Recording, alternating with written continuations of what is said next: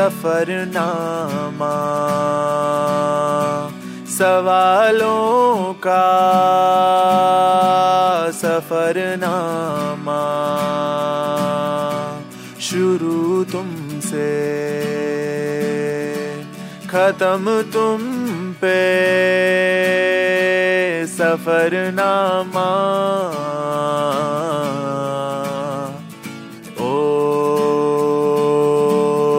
जिसे ढूंढा। जमाने में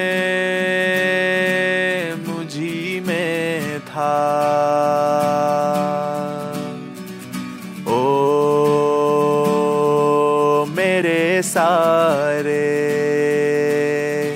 जवाबों का सफरनामा सफरनामा सफरनामा।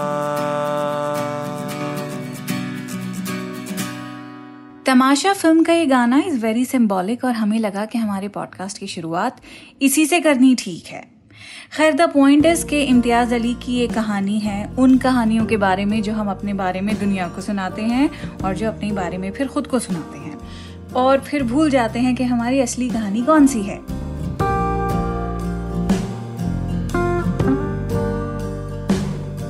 में यही बात दिखाई गई है कि कैसे ये करते करते हम खुद ही का तमाशा बना लेते हैं।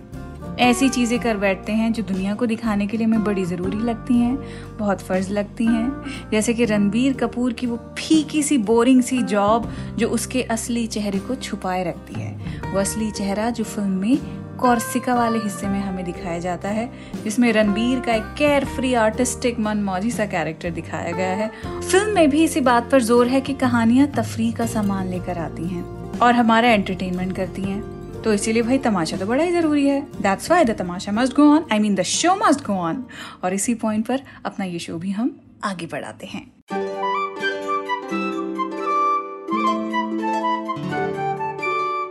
द क्विंट पर शुरू हो चुका है उर्दू नामा। मैं हूँ फबीहा सैयद। आज बात होगी तमाशा यानी शो की। तमाशा का मतलब कोई एंटरटेनमेंट या तफरी की बात अ स्पेक्टिकल तमाशा मौकरी मज़ाक या लैक ऑफ़ सीरियसनेस के लिए भी इस्तेमाल होता है। जैसे कि आपने कई बार सुना होगा लोगों को कहते हुए कि, ठीक है ब्रेकअप्स तो सबके होते हैं, तुमने तो तमाशा ही बना दिया है। इसी बात पे रोते रहते हो।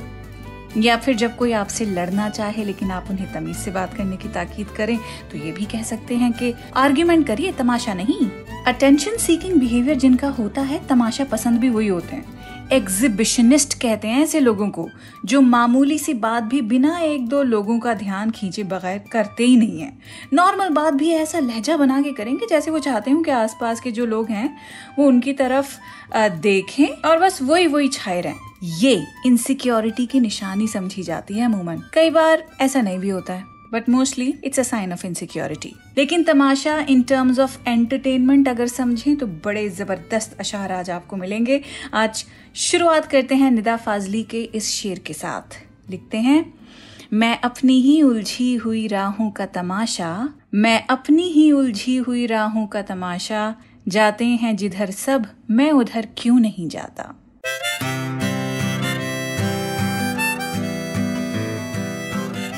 यहाँ नॉर्मल से हटके किसी बिहेवियर को शायर तमाशा कह रहा है कि जिस तरफ़ दुनिया चल रही है, मैं उस तरफ़ नहीं जाता और ऐसा कर कर ही मैंने खुद को तमाशा बना डाला है।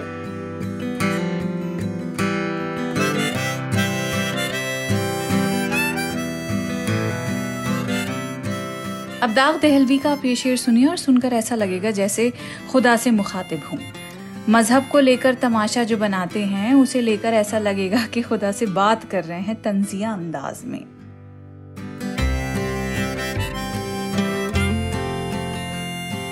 तमाशाए दैरो हरम देखते हैं, तुझे हर बहाने से हम देखते हैं। ये तो दाग दहलवी थे। अब आते हैं मिर्ज़ा गालिब के शेर पर, जो इसी राइम से मेल खाता है कि, बनाकर फ़कीरों का हम भेस गालिब, तमाशाए अहले करम देखते हैं।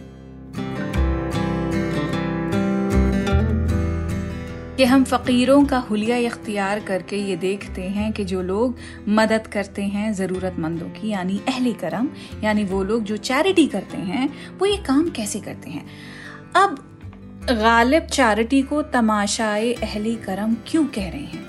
वो इसलिए कह रहे हैं क्योंकि such people somehow make their charitable acts into a spectacle जिसे चार लोग देखें और कहें, भाई, देखो, बहुत बढ़िया आदमी है तो। कितना धनी है, दूसरों का बड़ा ख्याल रखता है, मदद करता है। तो गालिब तंजिया अंदाज में कहते हैं कि चैरिटी ढिंडोरा पीट कर नहीं की जाती है। और ये तो कहा भी जाता है कि चैरिटी एक ऐसा एक्ट है जिसमें अगर आप एक हाथ से किसी की मदद कर रहे हैं, यानी पैसे से, खाने से, किसी और तरह की ज़रूरत पूरी करने से तो आपके दूसरे हाथ को खबर भी नहीं होनी चाहिए। यानी चैरिटी सीक्रेटली हो तो ठीक है, वरना तमाशा है ये। बनाकर फकीरों का हम भेस गालिब तमाशाए अहले करम देखते हैं। अब मिर्ज़ा गालिब ही का एक और आइकॉनिक तमाशा वाला शेर है। बाजी चाहे अतफाल है दुनिया मेरे आगे, होता है शबो रोज तमाशा मेरे आगे।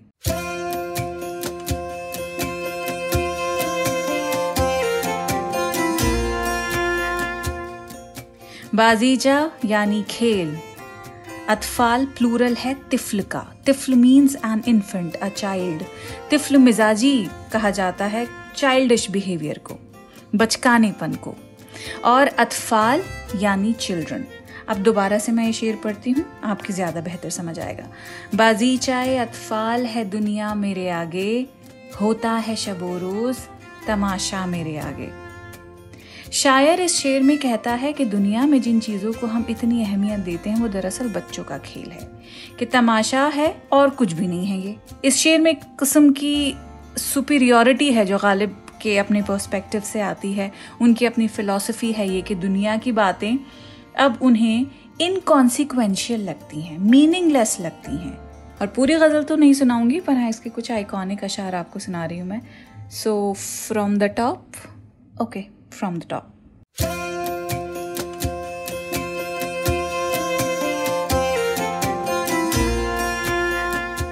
बाजीचाए अतफाल है दुनिया मेरे आगे, होता है शबो रोज तमाशा मेरे आगे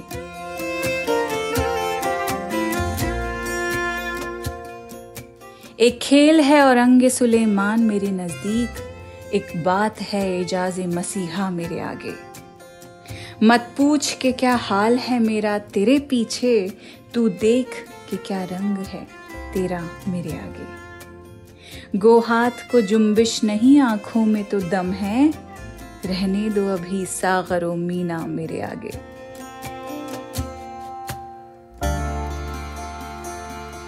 अब आगे बढ़ेंगे और पढ़ेंगे अख्तर शुमार का ये शेर, जिसमें वही बात कहते हैं जो मैं पॉडकास्ट की शुरुआत में कह रही थी कि आर्ग्यूमेंट करिए, तमाशा नहीं।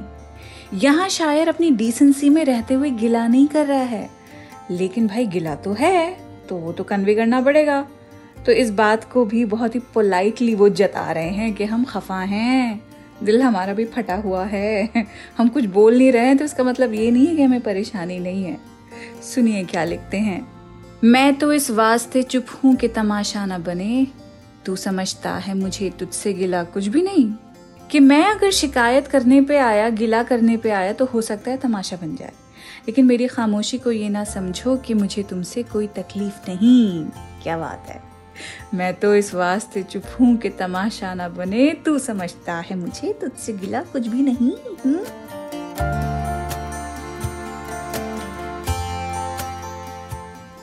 लेकिन ज़फ़र इकबाल का ये ज़बरदस्त आप शेर सुनिए, जिसमें वो अला लहलान कह रहे हैं कि let there be some pomp and show let there be some tamasha लिखते हैं, खामोशी अच्छी नहीं, इनकार होना चाहिए।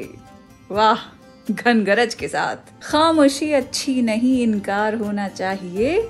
ये तमाशा अब सरे बाज़ार होना चाहिए। दिल ही दिल में नहीं घुटेंगे, तमाशा होगा तो वही सही।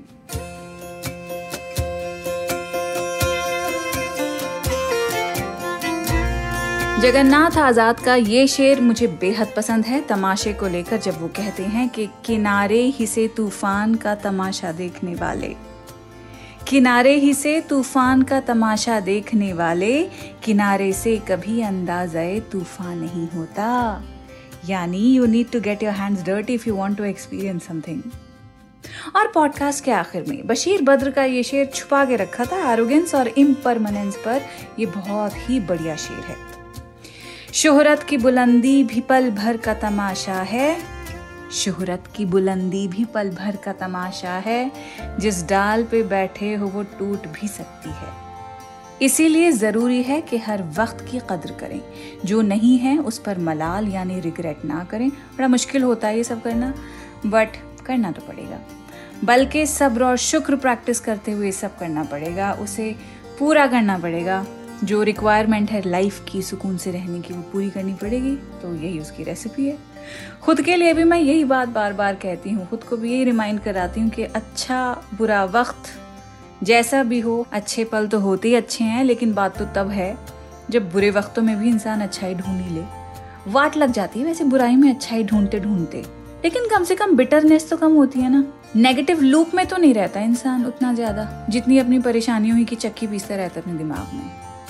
आई थिंक बुरा वक्त काटने के लिए कुछ तो अपने आप को कहानी सुनानी पड़ती है। तो हिफाजत करिए उन तमाम लम्हों की जो ऐसे पर्ल्स ऑफ़ विजडम नहीं बल्कि विजडम के गोले आपकी तरफ़ फेंकते हैं। होश ठिकाने लग जाते हैं। सो या सेफ़ गार्ड कीजिए इन सारे लम्हों को। अगला एपिसोड इज़ ऑल अबाउट हिफाजत। ठीक है सो so, हिफाजत हमें किन चीज़ों की करनी चाहिए, किन्हें हम नज़रअंदाज करते हैं, वो भी दिमाग में रखेंगे और फिर एपिसोड सुनेंगे अगला वाला so I think you be able to enjoy more so stay tuned अगले हफ़्ते आपसे फिर मिलते हैं। खुदा हाफिज take very good care of yourself bye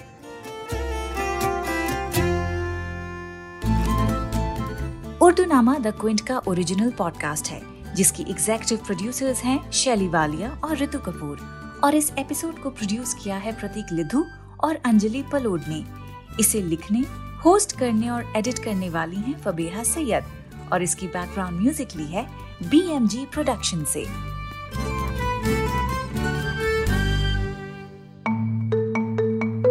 आप सुन रहे थे द क्विंट का पॉडकास्ट